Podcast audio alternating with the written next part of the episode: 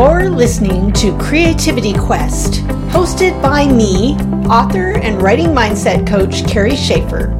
Join me and my guests on our quest to ditch our doubts, dance with our demons, and delve into creative delight. Creativity Quest is owned and copyrighted by Authors on the Air Global Radio Network. Now, let's get creative.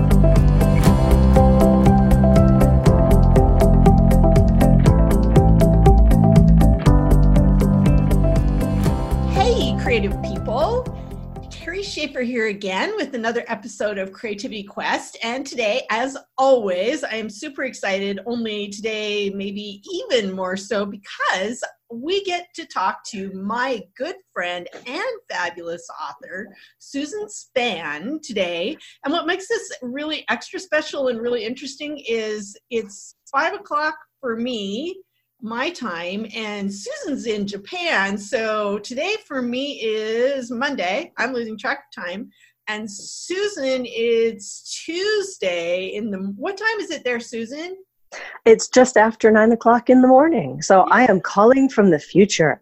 it's so weird. I know. How is the future? Is there anything we need to know? The future is fantastic, except that there's a typhoon, but you probably won't get that part.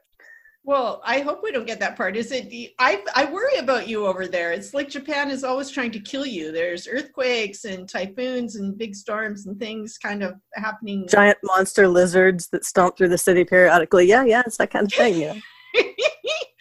is there a monster lizard out out the window right now?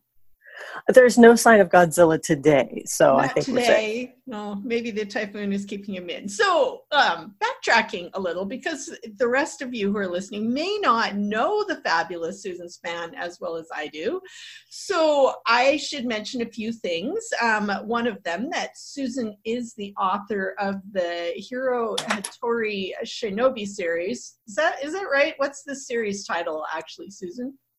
Um, it, well, you actually have it correct. It sounds a little bit odd um, because the first three books were published as the Shinobi Mysteries, and yeah. then I changed publishers. I'm now with Seventh Street Books, and they reissued the series as the Hiro Hattori Mysteries after the name of the protagonist, Hiro Hattori. Ah, so I kind of was like including everything. Exactly. Exactly. So here's the awesome thing about well one of the awesome things about susan um, her books are set in japan and hiro hattori is a shinobi which is the same as a ninja kind of only is the correct term for japanese correct Yes, shinobi is the Japanese term for ninja. Ninja is actually based on a Chinese pronunciation of the same characters. There you go. So Susan has been fascinated by Japan for many years, and she began this series um, with this medieval shinobi investigator and his sidekick, who is a Portuguese priest, um, which is very authentic historically, I understand, which is like Susan's very, very good at details um, like that.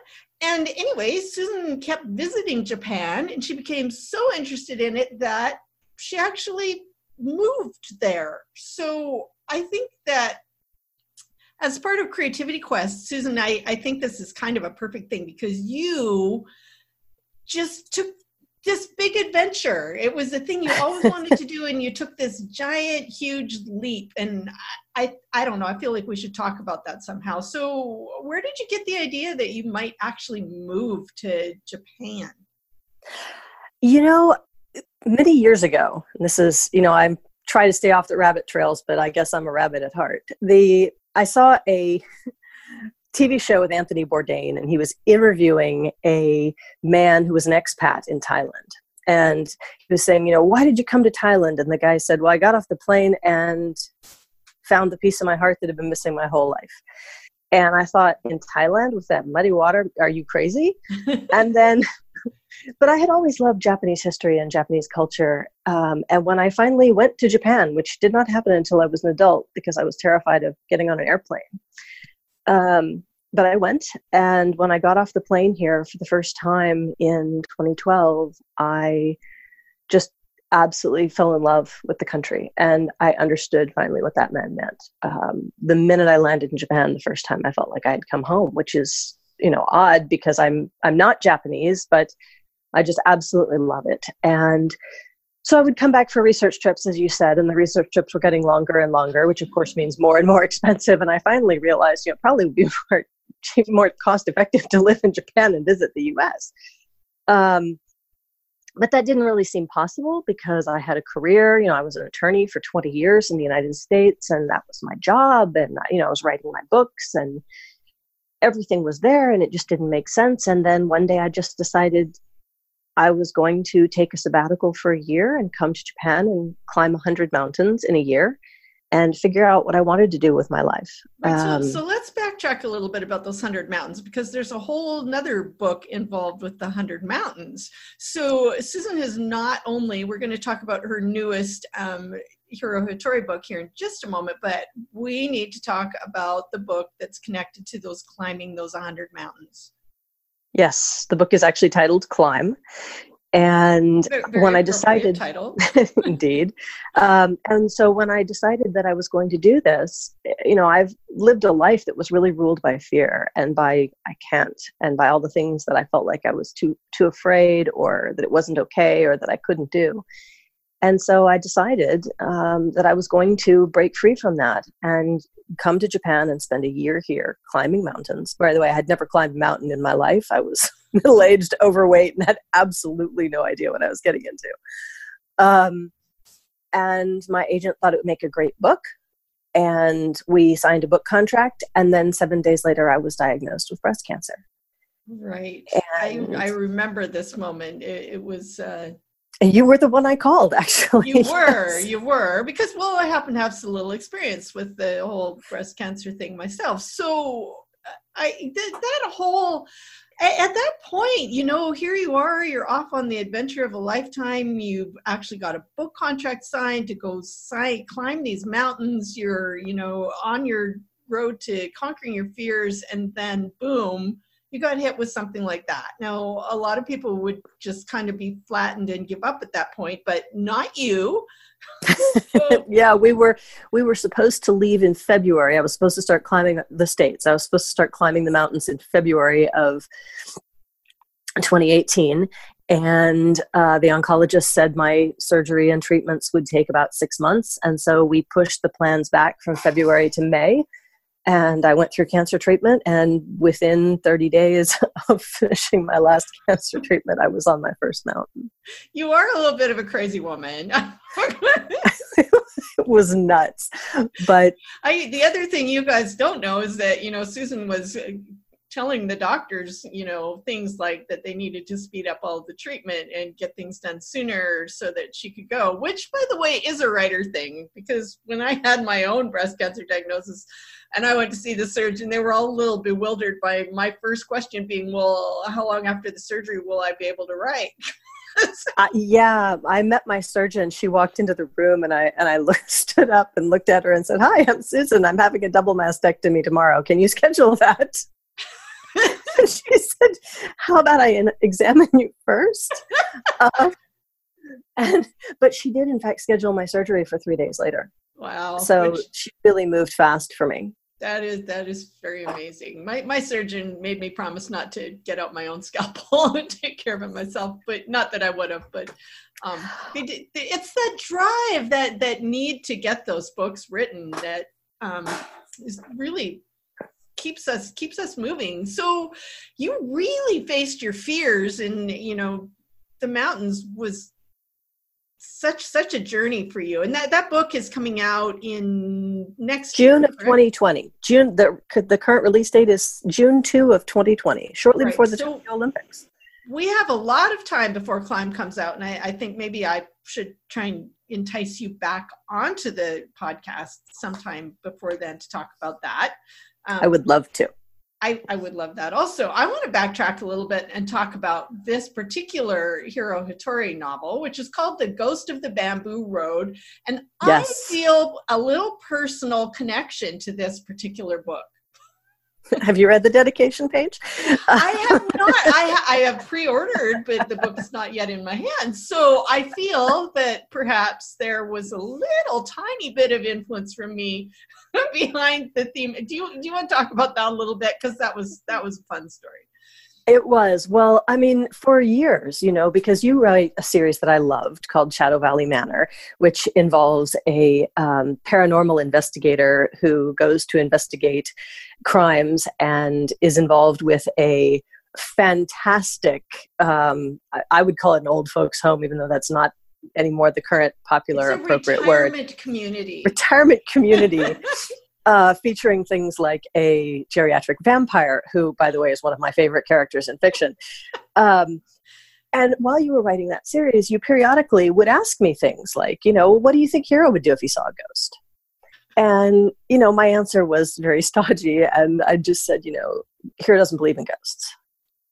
And so he wouldn't see one and you said well you know and, and then the question kind of changed and you said well i mean what, what if what would you do if, if somebody told hiro there was a ghost? Like they believed it? And i said he'd, he'd say it was nonsense. It like wouldn't happen. But you just kind of periodically not all the time you just periodically this question would keep coming up. And then we did a author event with lisa alber who also writes fabulous mysteries. And at that event we were asking about we were putting questions together for that event and one of the questions that i was shouted down on was what would your detective do if you saw a ghost?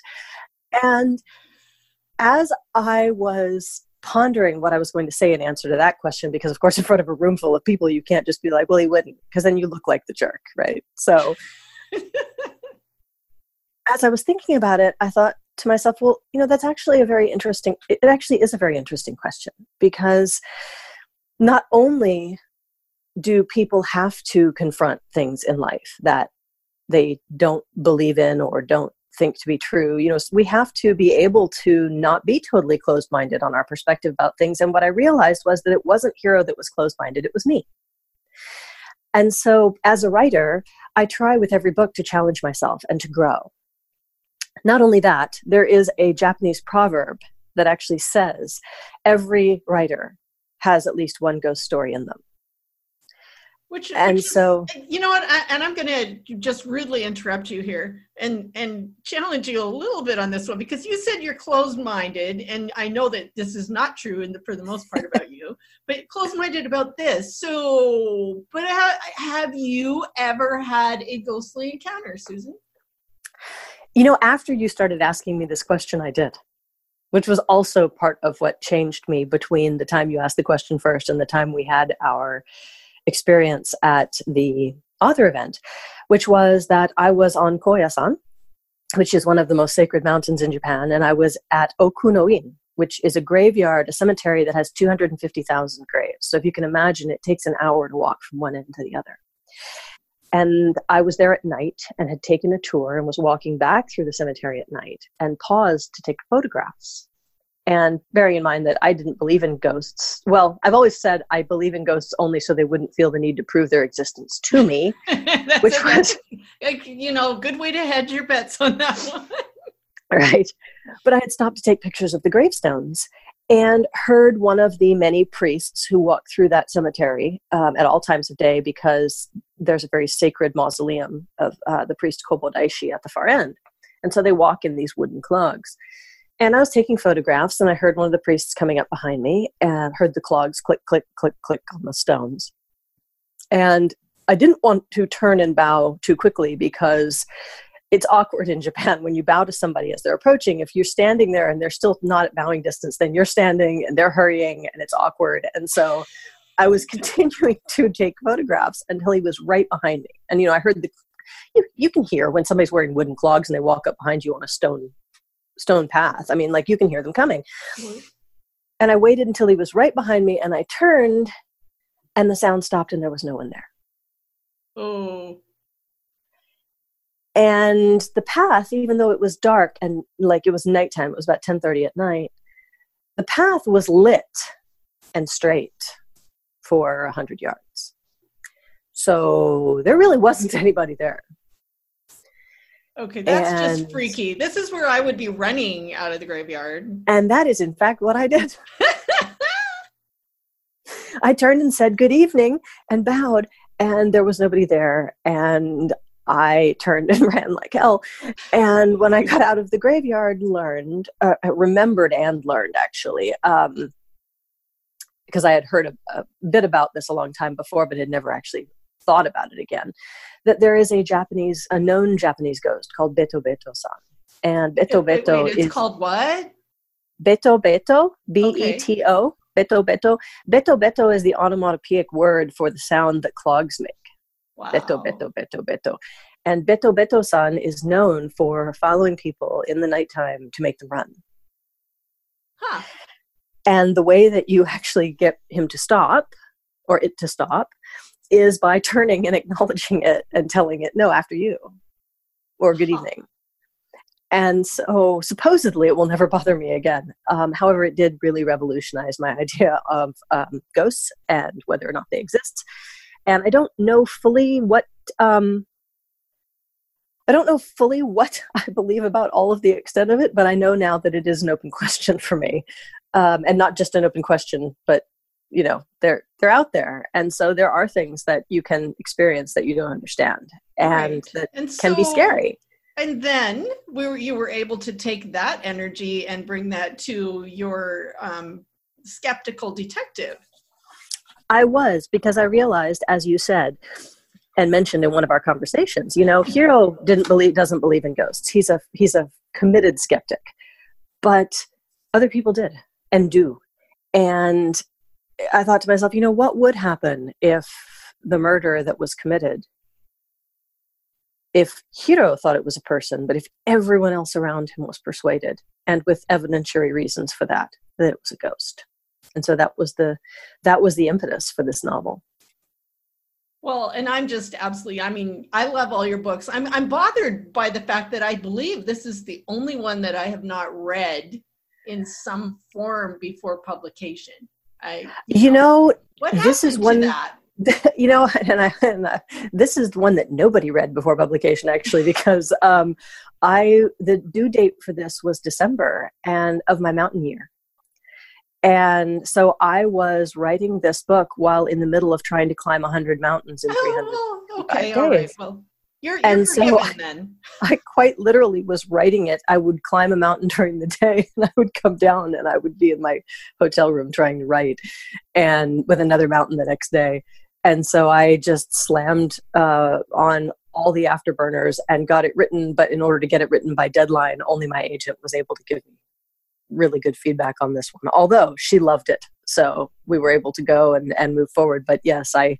Well, this, this I missed your feedback. Although in well, some ways, I and I missed, you know, being being involved. But the, on the good side, now I'm excited because I actually get to read it in the fully finished version and whatever. So I have it pre-ordered. So for those of you um, who are are not in the know, the book is called "The Ghost of the Bamboo Road," um, and it is the Shinobi Mystery Book Seven, which I was I was mentioning to Susan before we started talking. Amazon has done an interesting little thing here it says counting is not are, one of their strong points. Amazon would like to say that there are six Shinobi mysteries and that this is number seven. I'm just like, wait, I'm not good at math, but that doesn't add up. Um, it also is missing number six, which is the um, Koya Mountain book. Um, yes, Trial on Mount Koya, which is is there. You can buy it on Amazon. It's just that Amazon on hasn't got it linked on the same page. Apparently, Amazon can only count to six, and so when they get to seven, something had to fall off. We're we're in the process of getting that figured out. But if you look, if you do a search under uh, Hiro Hattori or Susan Spann, you will get all of them. Now, another question for you: Can can uh, new readers to your series can they dive right into the Ghost of the Bamboo Road, or would they be better to go back and start at the beginning? You can actually read it completely as a standalone. One of the things that I'm really, really conscious of is that I have started a lot of series in midstream just because I didn't realize the book was part of a series. And I really hate it when you start reading a book in a series and you either don't understand anything about anything or you start reading a mystery and they give away the people who killed the people in the last war. And so you like well i know what happened there now. So i take a no spoiler um, view to my mysteries to the maximum extent i can. There are of course anytime you have series and characters in a world that's functional there are things that happen that impact those characters in terms of personal relationships. And so some of those things i make allusions to but sure. for the most part but, but the mystery itself is absolutely standalone and you can absolutely pick it up in midstream without missing out on anything um, awesome. on the other hand if you want to watch the relationship between hiro and father mateo develop from the beginning then you can start at book one but either way it works both ways so what I what I often do with the series is I'll I will pick it up like with the newest book and then I go back to the beginning and read them all. So that's that's a, that's another option, of course, for for anybody. You know, it's funny with the spoilers. I run into this because the Shadow Valley books, which are my only like mystery series. The, the one thing is there is an automatic spoiler if book four a character is alive whose life was in danger in book one, right? this is true. And one advantage to where my books are right now is that although the first three are set in Kyoto, um, after that, the characters leave Kyoto, or the first four are set in Kyoto. After that, they leave Kyoto and they're traveling around. So there really aren't any characters in this one that were in the previous ones. So you don't have that spoiler alert starting at this point in the series. Right. Right, right. Well, I, yes, I know what you're talking. I'm very excited to read it. Um, and you know, I just I love this whole thing about you being in Japan. And another thing, I mean, your life there is so interesting and fascinating. Um, I would like to talk a little bit about the calligraphy because yes. that is so cool.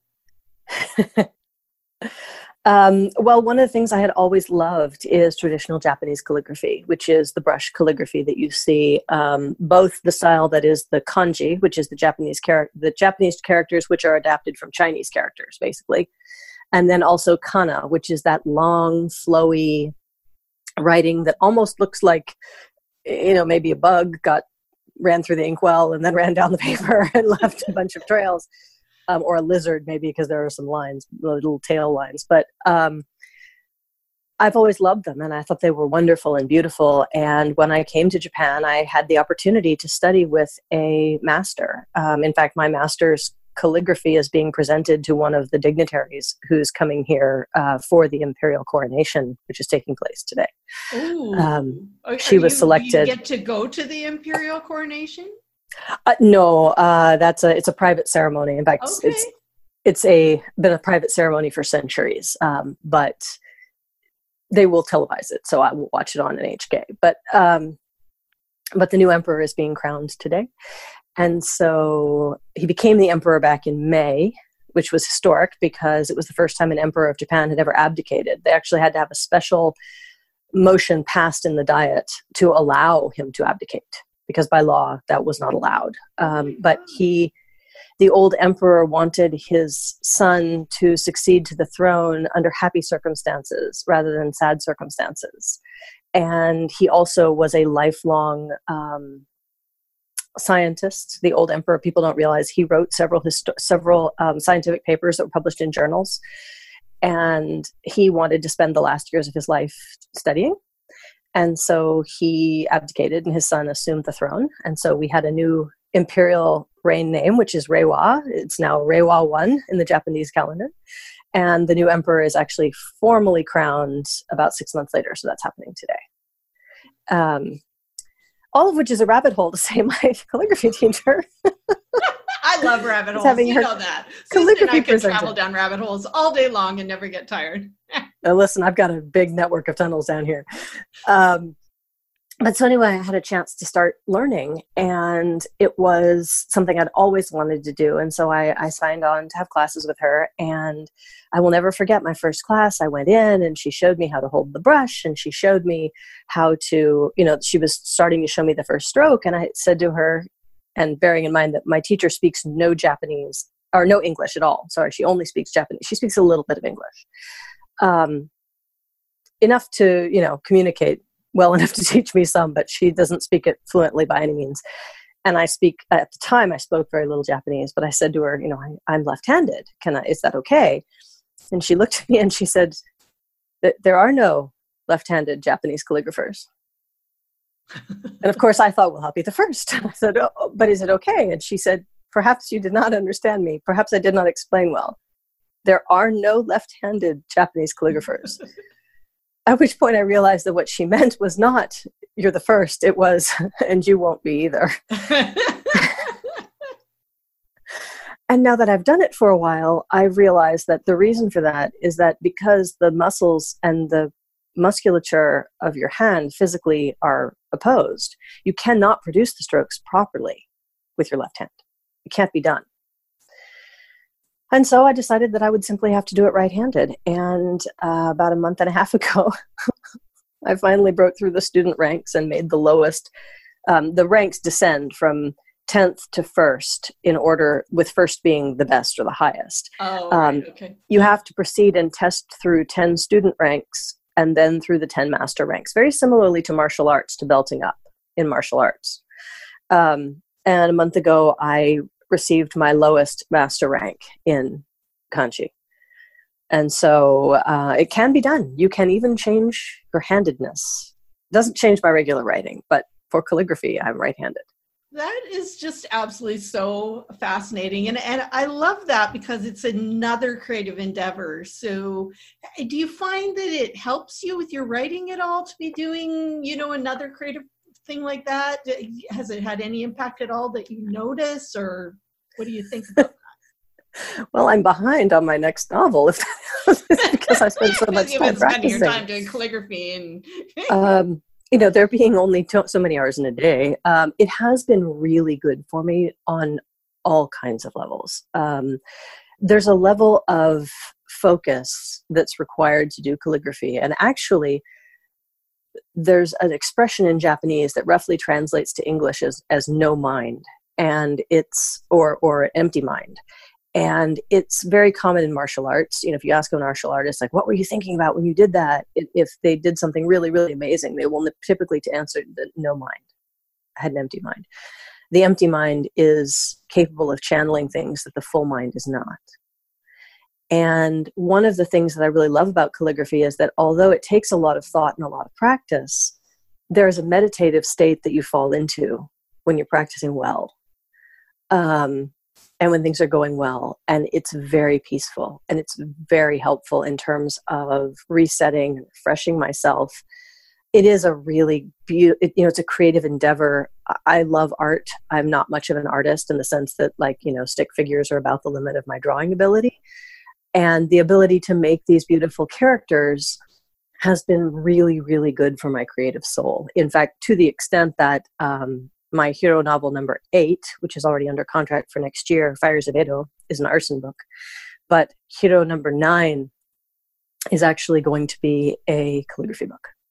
Oh wonderful I, I was just I was thinking when you're talking about the the empty mind, it sounds like meditation, and so you know a meditative state, any meditative state is good for us, um, refreshing and healing and uh, refilling the well and all of that. So it's so fun that you found this, and I know you will meet your deadline because you always. I'm not worried about that. I will. I'm just not as far along as I'd like to be. Yeah, are we ever right? I, I, think I'm, not. I'm, I'm doing that right now. I'm um, I'm in developmental edits for my ah. next summer book as Carrie Ann King, which is a you know I, I had this developmental edit letter from my editor, which said, Well, I believe that the biggest problem is a pacing issue, and this could be very simple or very complicated to fix. And at which point I emailed her back and said, You know, I'm not picking the easy solution. so, you know, so I'm in the middle of racing a deadline for that, as always. And um, just because we have the opportunity and we've talked about Shadow Valley today, I'm just going to throw a little hint out there for any of you who like my Carrie Schaefer books and are, liked Shadow Valley that there might just be a little surprise coming your way here in the near future. So going Yay. to leave that at that. I'm going to mention to you again that Susan's next Hiro Hattori book is called The Ghost of the Bamboo Road. And that's out um, soon, right? Yes, November I believe it's November 17th, but it might be November 12th. I'm pretty sure it's November 17th. I, I've got Amazon open here. Let me look. What does it tell us? Because I pre ordered it. So it's still open on the screen. November 12th. Oh, it is the 12th. Okay, good. Yes, I, I, it's my fault for not remembering, but I, you know, it's, one of those things where we was, we were going back and forth on the release date for a little while. It's always um, good to know when your release date is, though. shortly before Thanksgiving. No, it is. That's true. Um, helpful. I, I have it on calendar, so I don't need to remember. These books are awesome, by the way. So the character, uh, the characters are cool. The mysteries are always very. I, I never guess them. Um, and another thing that's really wonderful is just this immersion in Japanese culture and history. So you are going to want to get one of those books and be looking in the spring for Climb. Um, and I think, unless you have something else you want to share, Susan, that's probably about it for us for this time. Yeah, thank you so much for having me. It's been great to chat with you. I miss you. I miss yeah, that's the only I thing I miss about living here. I miss seeing my friends in the States, but you know. We miss you too, but I'm glad that you are busy saying yes to life and following your dreams. Which And I hope everybody else does too.